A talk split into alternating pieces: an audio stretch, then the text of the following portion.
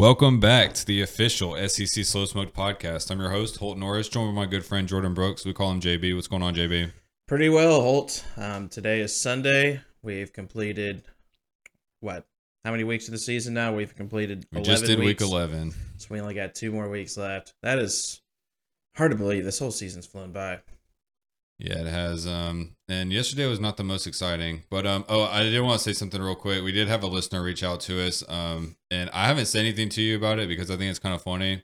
But uh, at the beginning of every episode, I ask you um, what's going on, and you always answer by saying pretty well.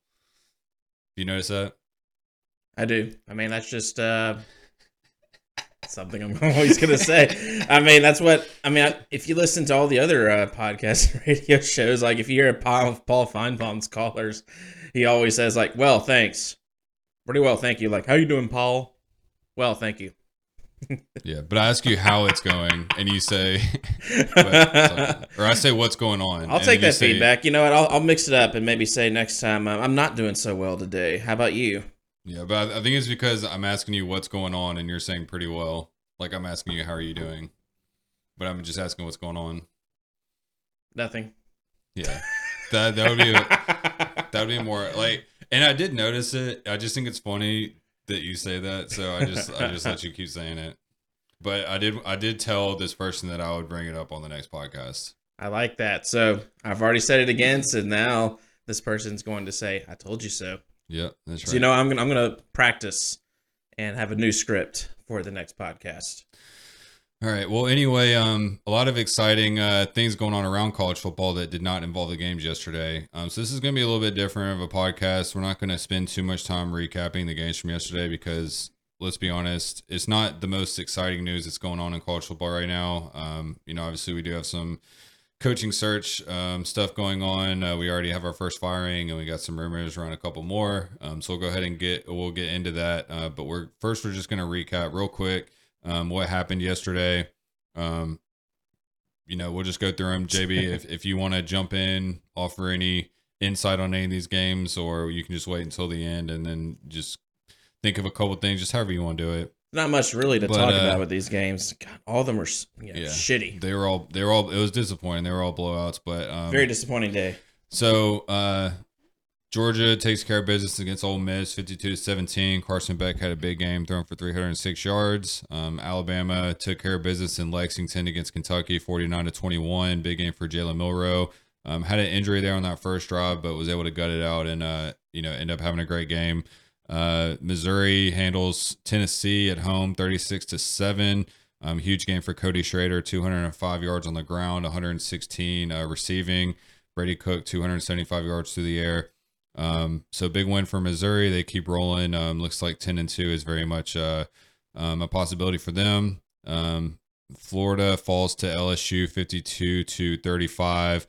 Um, one of the best performances by a quarterback I think I've ever seen. Jayden Daniels, three hundred seventy-two yards passing, two hundred thirty-four rushing. So just an amazing performance by Jayden Daniels. Um, you know, he's, uh, the Heisman, uh, front runner for me personally. I'm not sure if, uh, you know, Uh, if L S U's won enough games for them to get enough national attention, but I think he has been the best player in the country so far this year. Um, see, South Carolina takes care of Vanderbilt very easily, forty-seven to six. Spencer Rattler had a big game. Uh, Xavier Legette continues his great season with one hundred twenty receiving yards.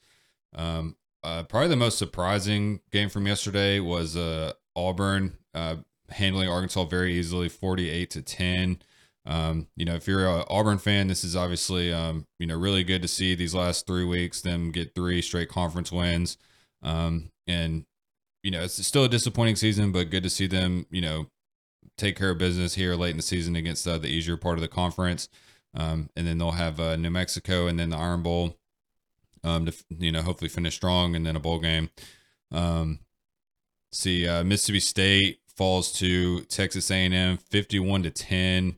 Um, Jalen Henderson got the start for A and M at quarterback, their third string.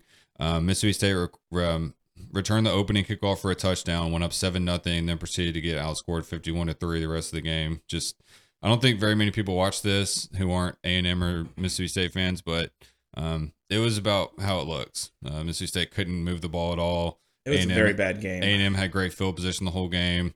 It was just uh, just a really awful performance um, for Mississippi State. Um, and then this will kind of lead into our... Uh, I was shocked, too, because I would have thought the opposite coach in that game was going to get fired. You would think so. I mean, you would think the losing coach in a fifty-one to ten conference game would get fired, but no, the winning coach did. You never so, see winning coaches get fired that day yeah. after. Well, ever. I do remember Gus Malzahn getting fired after beating Mississippi State in twenty twenty. You are correct. You just don't see it happen often. It's usually like after a, a bad loss, like when they're like, okay, this is a good time to do it. Enough's enough. So we will jump into the Jimbo firing news here in a second, J B. But um, did you did you have anything from yesterday you wanted to point out that maybe I missed or um, anything? Yeah, I mean, the one thing that we notice in all of these games is like even in the midst of all seven of these blowouts, I can maybe only count a couple of these that were competitive even at halftime. Every one of these games, for the most part, was you know a dud from the start. I mean, Florida L S U was competitive. You know, well into the uh, you know third quarter, um, but Ole Miss, Georgia, that was over at half. Auburn, Arkansas, over at half. Vanderbilt, South Carolina, was over at half. Alabama, Kentucky, was over at half. The only games that were competitive at halftime was Florida, L S U, and Tennessee, Missouri. Other than that, the other five were just blowouts from the start. It was just an awful day in the S E C, and I think what hurts us the most is that we know next week we try to we try to build up excitement for the week before Thanksgiving, but it's really hard to do that. And then the final weekend, it's a lot of rivalry games with uh, in-state schools that are not in the S E C. So it's really just a disappointing end to uh, you know coming down the stretch here in November. Yeah, I mean, rivalry week will be fun. It always is. But, um, you know, week thirteen is always kind of a dud. Um, so next, you know, next weekend's not going to be the most the most exciting. Um, or I guess it would be week twelve, excuse me. Um, and then, you know, with rivalry week, we'll have some fun matchups, but a lot of uh, coaching things um, happening, a lot of rumors. Um, of course, we did get the breaking news this morning that uh, Texas A and M is going to be firing Jimbo Fisher, um, which, you know, we talked about on, on our preview episode that we thought he was probably uh, done for. Although some reports did come out late last week that um, they were going to stick it out with him for next year. Um, that ended up not happening. So it makes me wonder if they have someone lined up or if, uh, or, you know, kind of, what the situation is going to be. Um, you know, obviously Pete Thamel did report um, some names, J B. Um, there was one name that was left. We'll read you the names that he uh, gave us in a minute um, or that he put out there. But uh, one name that's not on this list that was kind of surprising to me was Urban Meyer. Um, I thought that, uh, you know, he would probably be the number one name on the list. Now, I don't know how realistic it is, but I just assumed that that would be like the first guy A and M would call. I mean, I think he's going to be definitely a guy that they're going to reach out to. I mean, that whole list that Pete Thamel put out there, I think that's just the tip of the iceberg. A and M has so much money to throw around. Like, if, if you've seen um, how much they're going to be putting into this buyout, it's not just Jimbo's, um, I think, seventy-six million dollars buyout. They're looking at upwards of one hundred million dollars and buying out his entire staff. Um, that is a lot of money. And then also they're having to put out, I think, I think Andy Staples put out a tweet um, earlier that they – Jimbo's deal requires twenty-five percent within the first sixty days, which means Jimbo Fisher's going to be getting nineteen point five million dollars, you know, around the holiday season. It's a lot of money to buy Christmas gifts with. Yeah, that's quite a Christmas bonus for Jimbo. It is. Um, like, but just to uh, read you the names um, that Pete Thamel put out there, and, you know, generally the names that get put out there to me, this is more from like the agency like side of the world where this is like agents trying to get their their guy's name attached with jobs. You know, that's just sort of how I interpret this. So a lot of times, you know, you'll see the names get put out there. They won't always be, you know, the names that end up, you know, coming uh, yeah. into the, fi- you know, the final few names uh, for a job. But the names that Pete Thamel went ahead and put out today were Lane Kiffin, Mike Elko, Mike Norvell, Dan Lanning, Jeff Traylor, Chris Kleiman, C- Cliff Kingsbury, and Kalen DeBoer. And when I mentioned the thing about the agent, Cliff Kingsbury is like the first name I look at on that list, and I'm like, okay, that's that's like, you know, I don't see any way they would hire Cliff Kingsbury because he hasn't won anywhere he's been, including Texas Tech. I mean, he was there for the Manziel era, but I don't see that one as a legitimate name from that list. No, I don't. And then um, on three with um, Andy Staples, he put out a list too, and his list is pretty similar to uh, Pete Thamel's. The ones that I do see on this list that he did not include, I don't think he included Kalen DeBoer. Um, he did not include, I think, Lance Leipold either, or Jonathan Smith at Oregon State, Jed Fish from Arizona. And then um, I guess, you know, even the worst lists on this, you know, the worst guys on this list, which is a pretty damn good list for A and M, is Jeff Traylor.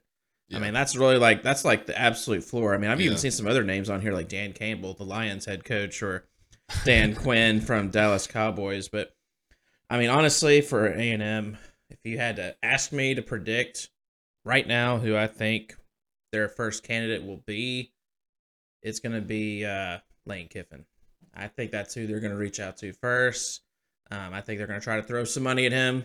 We've heard in the past, Lane Kiffin has said that, you know, he he's not. He's, he's he's he's complaining about how much N I L money he has. Well, at A and M, there's not a school in the S E C that spends more on N I L and, in words, buying players than A and M does. Like, this A and M job is way more attractive today than it was when Jimbo Fisher took the job, you know, five years ago. Like, that's how attractive this job is now, because all the pieces and resources are in place at A and M to be an absolute national power, a top five, top ten program. The one thing that's been missing is the coach to lead them. So that's, and I think any coach that's competitive and has that fire is going to want to look at that A and M job, even if it isn't a tough S E C. I, but that's who I think they're going to turn to first. But I think you and I were both talking before the podcast that we both believe that the floor for A and M, like the worst, their safety net, the worst hire they're going to make out of this, and it's not even a bad hire, would be Mike Elko. I think they're going to come away with a stud in this in this search, and I think they would not have fired Jimbo if they had not known otherwise. Yeah, and I, I do think uh, Elko is the floor for A and M. I think there's some names ahead of him that A and M will reach out to first, but I think Elko, who's the head coach at Duke, um, was the defensive coordinator for A and M um, at the beginning of the Jimbo era. Um, you know, has done a really good job at Duke, turning them around. Um, I think he, I think he is one hundred percent would take the job. Um, I think that a lot of A and M fans would like him to take the job. Um, so to me, he's like the floor. I think you maybe take some swings at some bigger names first. Um, you know, I threw Urban Meyer out there. I don't know how realistic that even is. It's just, you know, you knowing Texas A and M and like the money they throw around, and like, they just want, like, they'll do anything to win at this point. They will. And they know that Texas is coming to the S E C next year and they have momentum.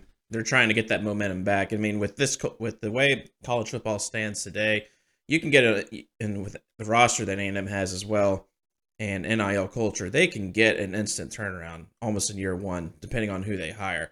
Um, another coach that I do think that could be a potential target is James Franklin. And maybe James, and it could be because James Franklin has reached the pinnacle of what he can do at Penn State.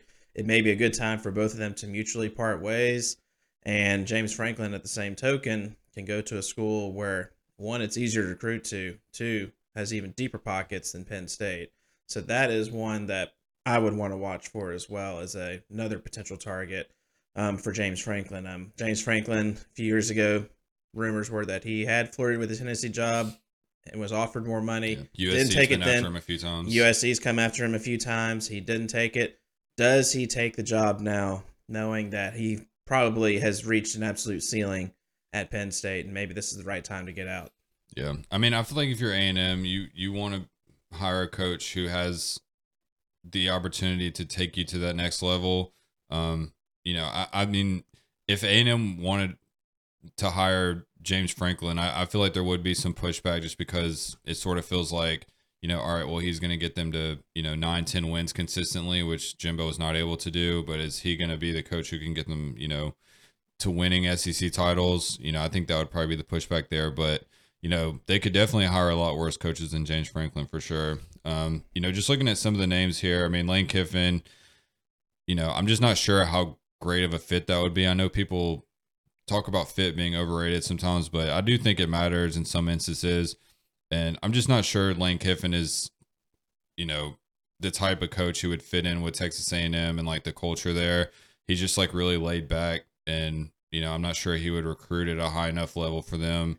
Um, You know, but that said, you know, I, I think that A and M would be really smart to hire Lane Kiffin. Um, I'm just not sure that that would be the, that's not who I would hire if I was A and M, but it, it would be a good hire. Um, and then I feel sort of the same about these three candidates. Um, not the way I feel about Lane Kiffin, but all together, uh, and Mike Norvell, Dan Lanning, and uh, Kalen DeBoer. All you know, three would be amazing hires. Yeah, they're all three going to be great hires, but I don't think they're going to leave their situation right now because they're all three in the hunt for the playoff. You know, they're all three at a school they can win at. You know, they've already been building up those schools. I just don't know if they're going to leave the situation they're at to take the A and M job. Um, you know, if they could get one of those three, then that would be amazing. That would be, you know, top of the line hire, especially Dan Lanning. I like him a lot. We've seen coaches uh, are not afraid to leave Oregon. Um, you know, you look at Cristobal. You know, you look at, um, uh, guys, the Flor- Florida State coach, Willie Taggart. Willie Taggart, yeah. Um, so we've seen coaches are, are not afraid to leave uh, that job. Um, so, um, you know, he could potentially be in the running, but it's just, man, I just don't see a coach leaving in the middle of a playoff run, you know, to take an, a, the A and M job, which, I mean, They A and M has everything you need, but it they does. don't have that winning history. Like, you know, a lot of coaches have struggled there. So I, I just, I'm not saying they can't hire one of those three guys. I mean, if they throw enough money at them, I'm sure one of them will take it. But well, I think so too. But Dan Lanning would be the one I think would be the yeah, most likely. He'd be number one for me. I think he'd be the most likely to leave um, between Lanning, Norvell, and DeBoer. I think DeBoer really loves it in Seattle. I, I just think he genuinely loves that job. He loves the culture there, but if there is a time to leave Oregon or Washington, it's probably this year because next year is the transition to the Big Ten. Who knows how much, how more, how more difficult it could be for those two schools, especially, you know, everyone talks about the traveling.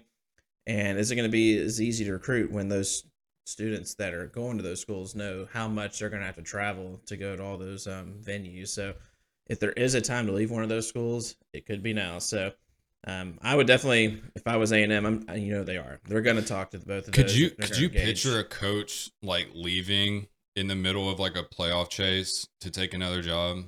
That's the issue. Now, I think that, you know, DeBoer and Lanning, like, if they both make the playoff, it could just be that um, they have an agreement in place behind closed doors, you know, through back channels. I mean, nothing's going to get leaked publicly. I mean, you know, that's usually how it happens. I mean, last year, I mean, Kiffin was set to take the Auburn job, and it was done through back channels, you know, via Jimmy Sexton and whatnot. But then the famous reporter from Columbus, Mississippi, leaked the uh, hiring, and then that just really ticked off Lane Kiffin, and he just like, you know, screw it. I'm not leaving now. I'm staying at Ole Miss. And I think I was just uh, – that's what's – you got to keep – you got to seal the leaks, but a lot of these are done behind closed doors. I mean, that's what happened to Brian Kelly before he took the uh, – you know, the L S U coaching job. Everything was done back channels, came out of left field. I have a feeling this can be the very same thing that's going to happen with A and M. And, and even though one of those hires, you know, seems feasible, it still can be something that comes out of left field, you know, like a Lanning or DeBoer, where you're like, there's no way they're leaving in the middle of a playoff chase. Yeah, well, that's why I think the like the number one guy like that I would go after if I was Texas A and M, um, you know, I, cause I'm, I'm just assuming that Norvell, Lanning and uh, DeBoer, you know, are probably not going to be interested in talking about other, you know, talking to other teams like while they're in the middle of a playoff chase. Maybe I'm wrong. It'll be their agents. But um, the guy that I would go after that I think is the most realistic and would be the best coach for them, and we talked about him before on the podcast, um, is Chris Kleiman at Kansas State. I mean, you know, that's another they'll reach he, out to. He is a guy that he's just won everywhere he's ever been.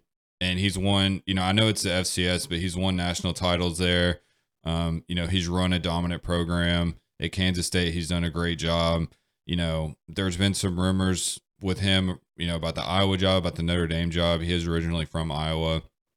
Um, but if you're Texas A and M, I mean, you know, and everyone talks about like, oh, you need like a politician type coach who can, you know, balance the boosters and like, you know, the university people and all that stuff.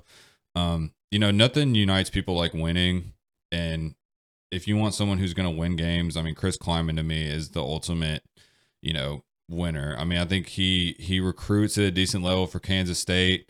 Um, he has, you know, won the Big twelve last year, you know, and even this year with all that they've lost, you know, they had a, a tough loss early in the season.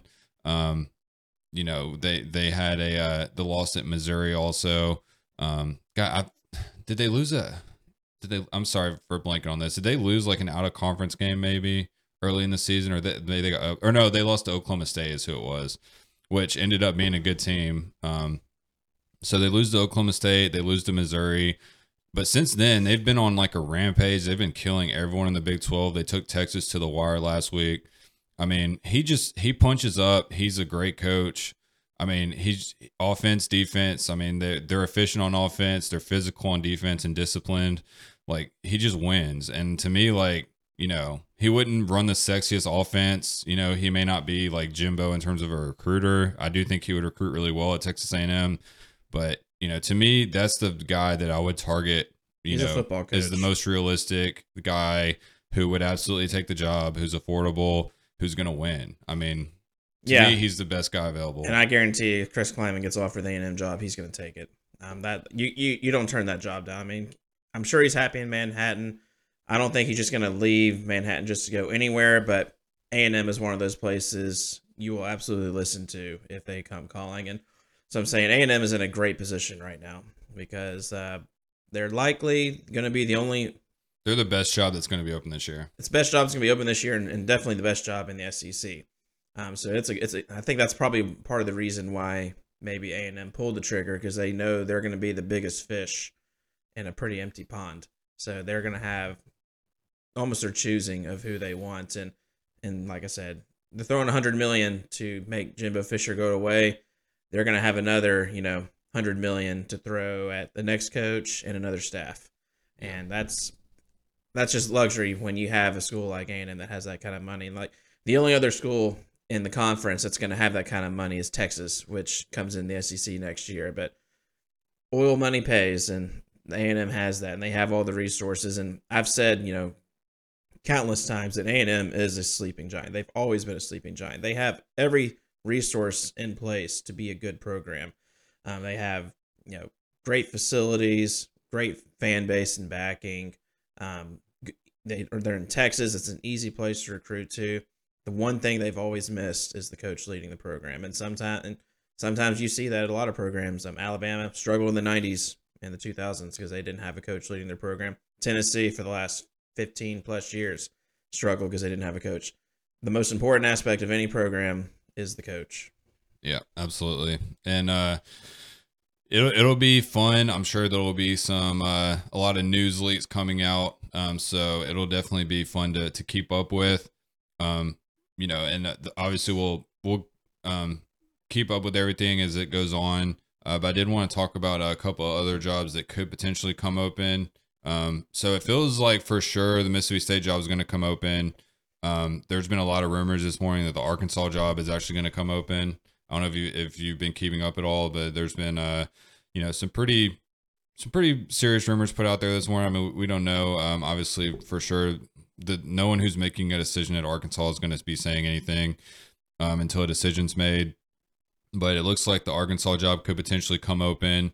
Um, you know, I mean, South Carolina and Florida, you know, I think are potential jobs that could come open. I don't think that they will.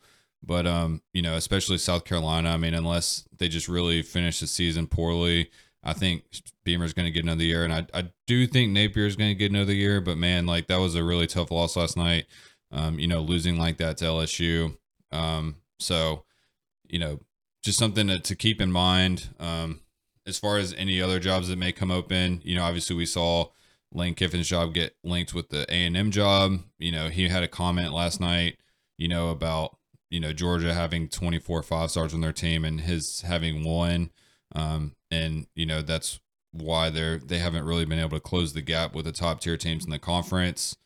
Um, you know, it, it's pretty obvious to me with Lane Kiffin. You know, he chased the Florida job a couple years ago. He's chased the Auburn job twice now. You know, he is looking to leave for a blue blood type, you know, job. Is that going to be the A and M job? Is there another job that's going to come open? You know, I'm not sure. So the, the Ole Miss job is always going to be, you know, talked about until, you know, Lane Kiffin, uh, you know, either decides he wants to stay there for good or, you know, it does end up leaving, um, you know, but other than that, I don't really see any potential, um, job openings, um, you know, with, I think, uh, Mark Stoops at Kentucky, someone, I heard someone mention him for the A and M job earlier today.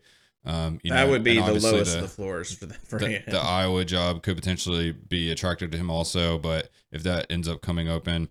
But, yeah, I mean, for me, A and M, you know, just to throw one more name out there, I mean, we said Elko was the floor. You know, Mark Stoops could potentially be in that category as well.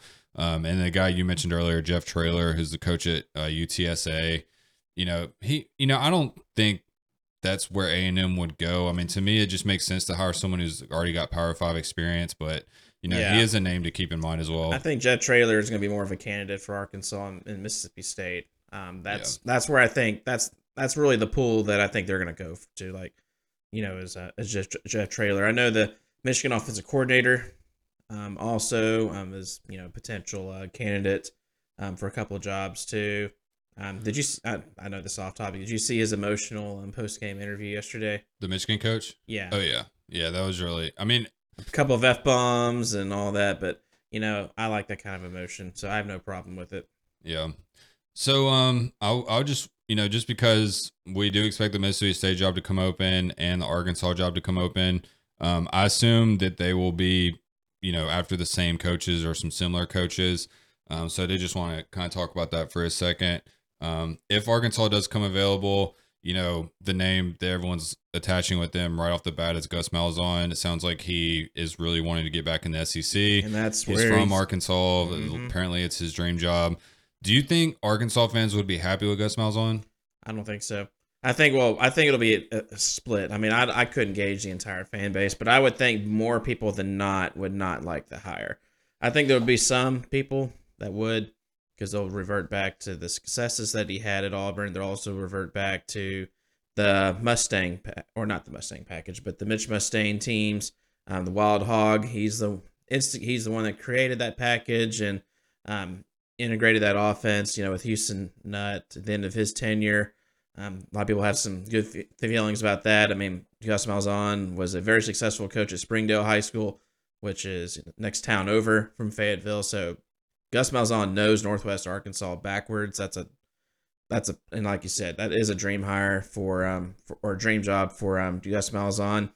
And I know Malzahn wants back in the S E C. It's just, w- would any school take him? If there is a school that would take him, I think it would be Arkansas or Mississippi State. I don't think their fan, either fan base would be happy with it. But that's not the worst floor you can have if you have to go to that route. No, I mean, I do have some concerns about Gus Malzahn. I mean, I've, you know, if you listen to this podcast, you know, back a couple years ago, you know, you know my feelings about uh, Gus Malzahn. I, I think he's a he's an okay coach, but he just does not develop quarterbacks at all. Like, no quarterback has ever gotten better under him. You know, a lot of times he'll bring in a quarterback for like one year, and, and then, they look great the yeah, first year. They'll be good the first year, or they'll be great the first year, and then they'll be good to average the second year. And like if Jarrett you, Stidham. Yeah, I mean, they just seems like they just get. Almost regress under him. Um, and Bo Nix, look how much better he's been since right. he left. I mean, it's just, you know, his offense is very gimmicky, you know, and, you know, he'll put up big numbers some sometimes, um, and it's fun to watch, but he'll have other times where it's just frustrating and, you know, again, not improving. And I just wonder, like, you know, Auburn is going to have a talent edge over the lower teams in the conference. Arkansas, Mississippi State, they're not going to ha- have that talent edge. They're going to, you know, you're going to face a lot of teams that are the same or better than you versus Auburn. You're going to get a lot more games against teams who have less talent than you. So, um, you know, he did win the West twice. I believe he was at Auburn for eight years, won the S E C twice. Um, Nearly won or, a national or, championship. I'm sorry, won the, won the division twice. Should have um, won a national championship, blew a lead. Yeah. So, uh, you know, played in the national title game. That was his first year, though. I mean, So it's a, uh, man, it's a, uh, it's a tough spot. I mean, I, I think if you're Arkansas or Mississippi State, you hire Gus Malzahn. I mean, to me, it's just kind of like a safe play. Like, you're just like, all right, we just, we're happy being like six and six, eight and four.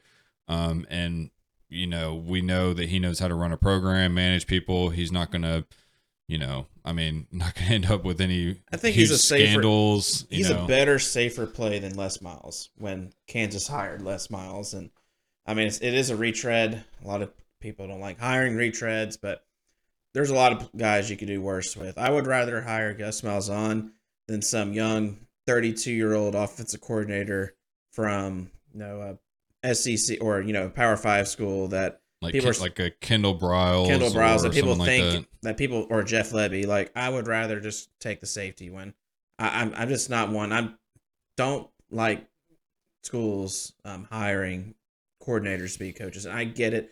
They have to uh, get their first job, but not at Power Five schools. I think if you're going to be a coordinator getting your first time job, it, I would only want to do that at a Group of Five school. Yeah, I mean to me that that's that's where. You know, I mean, unless it's someone who has a connection to your school and they've really performed at the highest level as a coordinator, you know, I, I just, I like them to get their experience in, you know, the American or something like that, just to, you know, show what they can do as a head coach. Cause there's so much before more. Before they get that opportunity, because we, we've seen so many. Exactly. That I'm, don't, that don't work out. Yeah, exactly. I mean, because there's so much more that goes into being a head coach than a play caller. I yeah. mean, because everyone's coming to you with all their problems. Every problem involved in the football program gets brought to your, you know, to your desk. When you're a coordinator, you're just focused on football. You're just focused on calling plays, you know, maybe recruiting. But, you know, as a head coach, I mean, you're in charge of the whole team. You have to make every decision. You know, it, there's just a lot more that goes into it. And that's the stresses I think we're seeing on Sam Pittman. I mean, we've seen some of his interviews this year. He doesn't have a Barry Odom to lean in on. That was a former head coach. Um, he doesn't have um, Kendal Briles to take care of the offense for him. Like, but especially Barry Odom. I think losing Barry Odom was really the biggest loss um, for Sam Pittman, because he had a guy that was a previous head coach. But I mean, going back, like a lot of the coaches we've seen that are coordinators and other, you know, that have gotten big jobs, most of them have not panned out. Um, Kirby Smart is an exception, but remember, a big another hotshot defense coordinator, Will Muschamp, did not pan out. Right. Got a job twice. Jeremy Pruitt never worked out. Um, offensive coordinators, I know there's some off the top of my head that um, I can't think of. No, there's more than you can, like, I mean, because I feel like the young offensive coordinator is always who people want to hire, and, like, it just never. Yeah, I just think those, you know, coordinators should get their first head coaching jobs at the Group of Five schools. The S E C schools, I mean, to me, you're better than that. I would hire someone with some head coaching experience. Yeah, and I'm um, just to throw some some more names out there that I think could potentially be in the running for, you know, Mississippi State, Arkansas, potentially, you know, Ole Miss, South Carolina, if they come up, if they end up coming open. Um, you know, we talked about Jeff Traylor at U T S A. I mean, he would be right at the top of the list for those schools, I think. Um, you know, Jamie Chadwell at um, Liberty now. He's, I mean, he is only in his first year.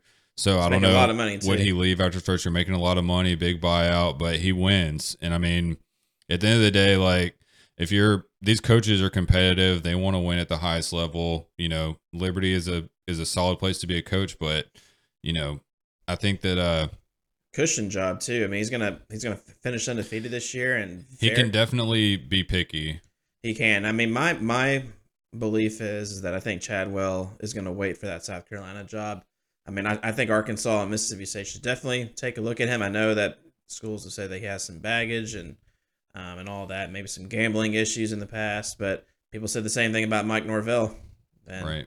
And look at him. Mike Norvell is a very successful coach. He's going to probably have Florida State in the playoff, pending they don't get upset along the way. But, I mean, Chadwell, is, my belief is, is that he's going to tr- want the South Carolina job, and I think he knows that that job is probably going to be open next year.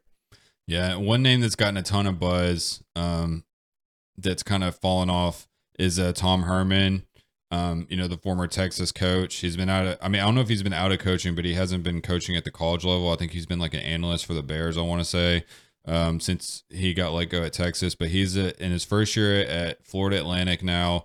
Um, they got off to a solid start, but they've had a couple of rough losses um, to U A B, who's not very good, and then they lost yesterday a very ugly game to a one and eight E C U team. So some people are kind of down on him right now. Um, they may, you know, want to see him turn F A U around before they start getting excited about him again. Um, so I don't know if he's gonna make the jump this year. Um, and then uh, just some other names, like there's some older coaches, you know, who maybe their age is a little bit of a concern, but have, you know, kind of won um, everywhere they've been. Lance Leipold at, at Kansas is a guy to watch out for. Um, and then, of course, Willie Fritz at Tulane. You know, we've been big fans of him for a long time. Um, Tulane's having a really solid season this year, only lost just to Ole Miss. Um, they haven't really been dominant.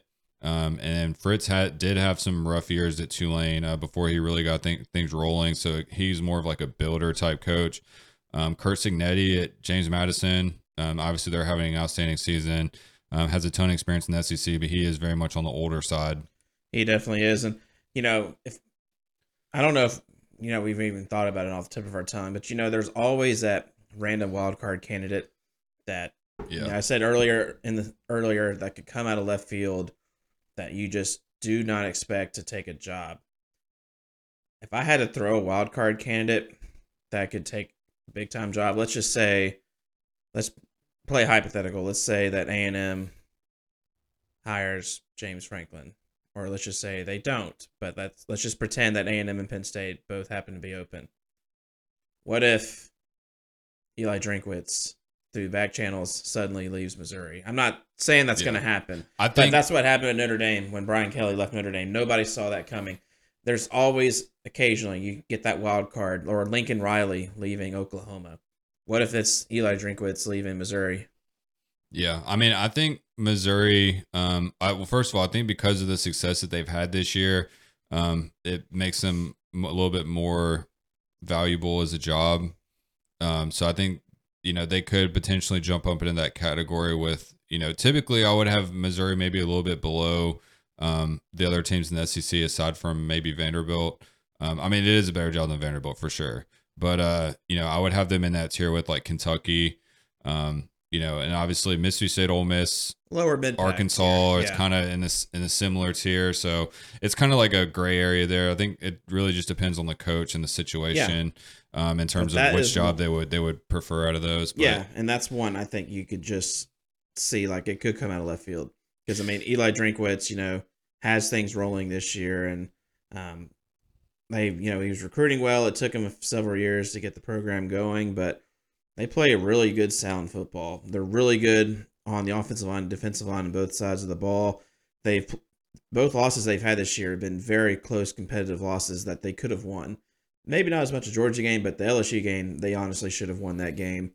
They should only have one loss right now. I mean, that yeah. that's they're a very impressive football team. We saw what they did to Tennessee yesterday, blowing it open in the second half. I mean, that's a very impressive team that Drinkwitz has done. Got to give him credit, but I'm just throwing hypothetical here. That yeah, I mean, there's always jobs that could come. I mean, look, Nick Saban could surprise everybody and retire, and then um, that's a big dynamite job. You know, someone could.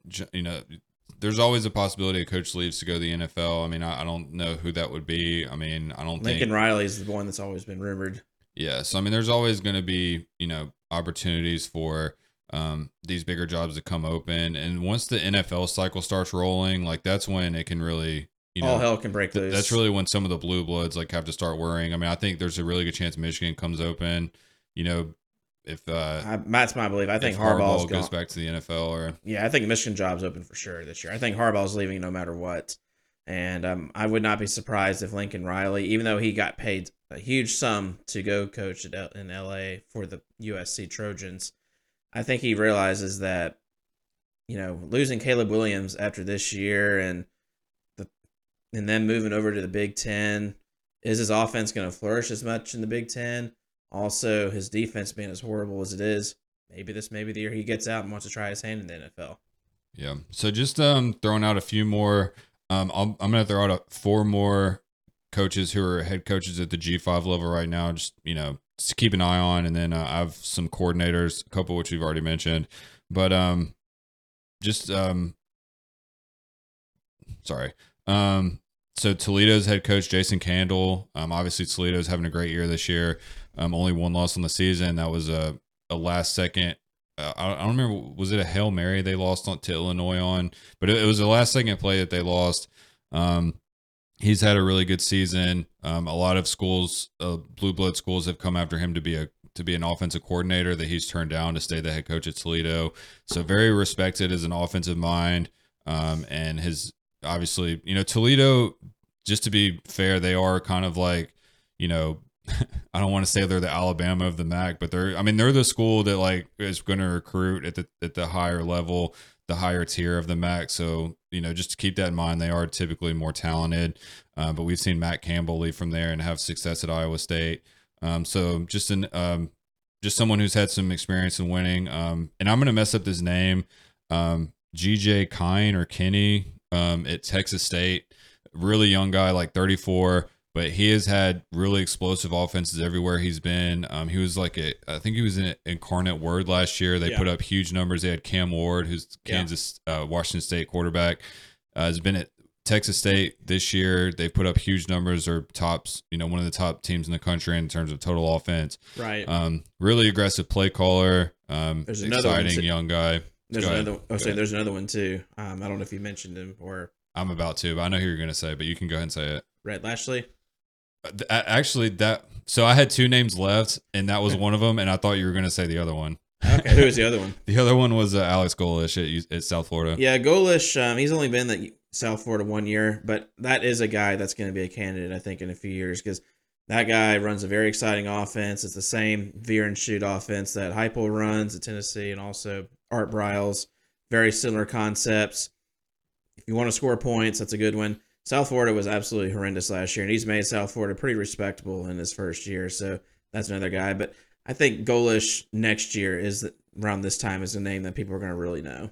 Yeah. So you and you mentioned Lashley. I think he's another you know candidate, maybe a little bit more down the list for Arkansas, uh, but he will be mentioned with the Arkansas job, I'm sure, as well. Um, and then Golish, like you mentioned, was the Tennessee offensive coordinator last year, and kind of has turned South Florida around this year.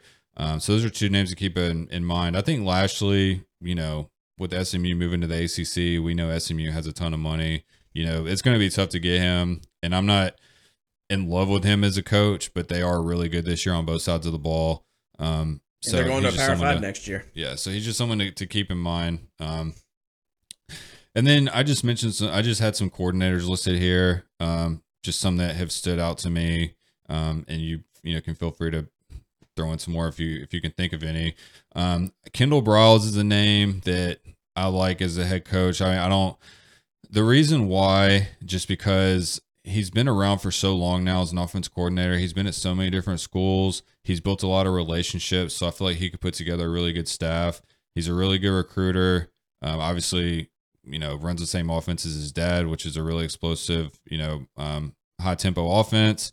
Um, not the greatest play caller of all time, but I do really like his offense um, and his recruiting ability and ability to put together a staff. So I think he's someone who could potentially be ready for a head coaching job.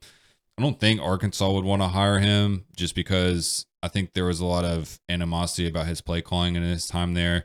So I do kind of, you know, I'm not sure that Arkansas would really be interested in him. I know Mississippi State fans have been enamored with Kendal Briles for, uh, for a while now. Um, another name to watch out for is uh, Florida State's offensive coordinator, Alex Adkins. Have you heard about him?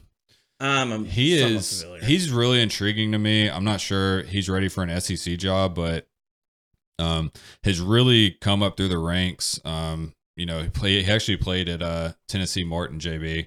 Um, U T Martin. And he, uh, he's been an assistant at Florida State, worked his way up from offensive line coach, uh, took over play calling duties last year. Um, so he's a really, um, intriguing name, really great recruiter, um, you know, going to be a, a hot coordinator name, probably, you know, I'm sure when, uh, you know, South Florida or F A U come open, he's definitely going to be a hot name there, or maybe even Memphis. Um, so that's just a name for people to know going forward. Um, Ryan Grubb is offensive coordinator at Washington. Um, you know, we know what they've done the last couple of years. Uh, he was at Fresno State, did a great job there. Um, you know, high flying pass first offense, you know, so just someone to keep in mind.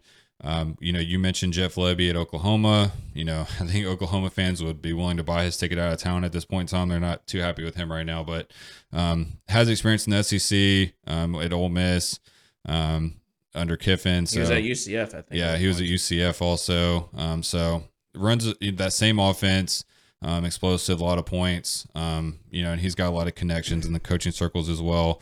Um, and then lastly, the last name I have on my list here as a coordinator is uh, Brian Hartline at uh, Ohio State, offense coordinator, um, you know, wide receivers coach, you know, maybe the best recruiter in the country right now in terms of assistants, um, you know, just an amazing recruiter. But again, it's, he's recruiting to Ohio State. So, I mean, it's not a hard place to recruit. Yeah. To. Not a hard place to recruit to at all, but, um, they recruit nationally. Great recruiter. Um, you know, the play calling has not, the offense has not been as great this year, but the quarterback is not as great this year either.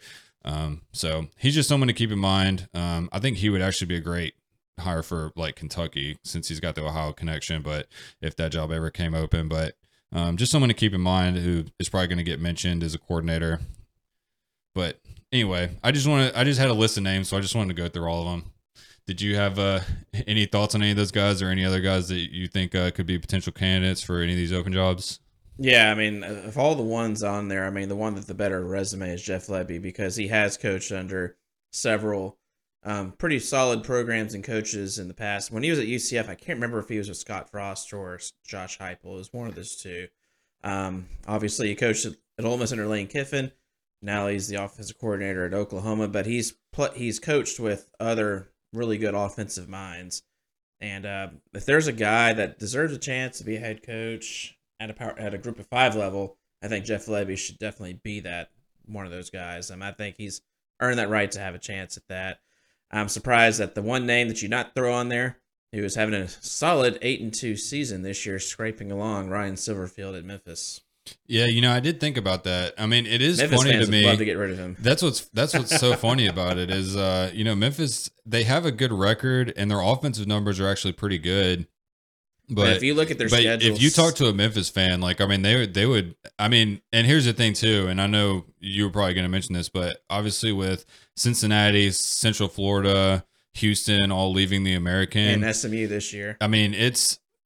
Like, it's not the same conference as it was a few years ago. I it's mean, like, it's, it's like the old Conference U S A. Yeah. ten, so, fifteen years I mean, ago. And they're, they're like barely getting by some of these games. I mean, they had to, what they had to beat Charlotte in overtime yesterday. Yeah. They barely they, beat Charlotte. They blew a big lead against North Texas. I mean, they've, they squeaked out a game against Navy. Um, they've also, uh, well, I mean, we can pull up their schedule real yeah, quick, but, but six of their eight games this year that they've won, they have not been convincing. The first yeah. two games were the most convincing. It was when they beat Bethune-Cookman and Arkansas State.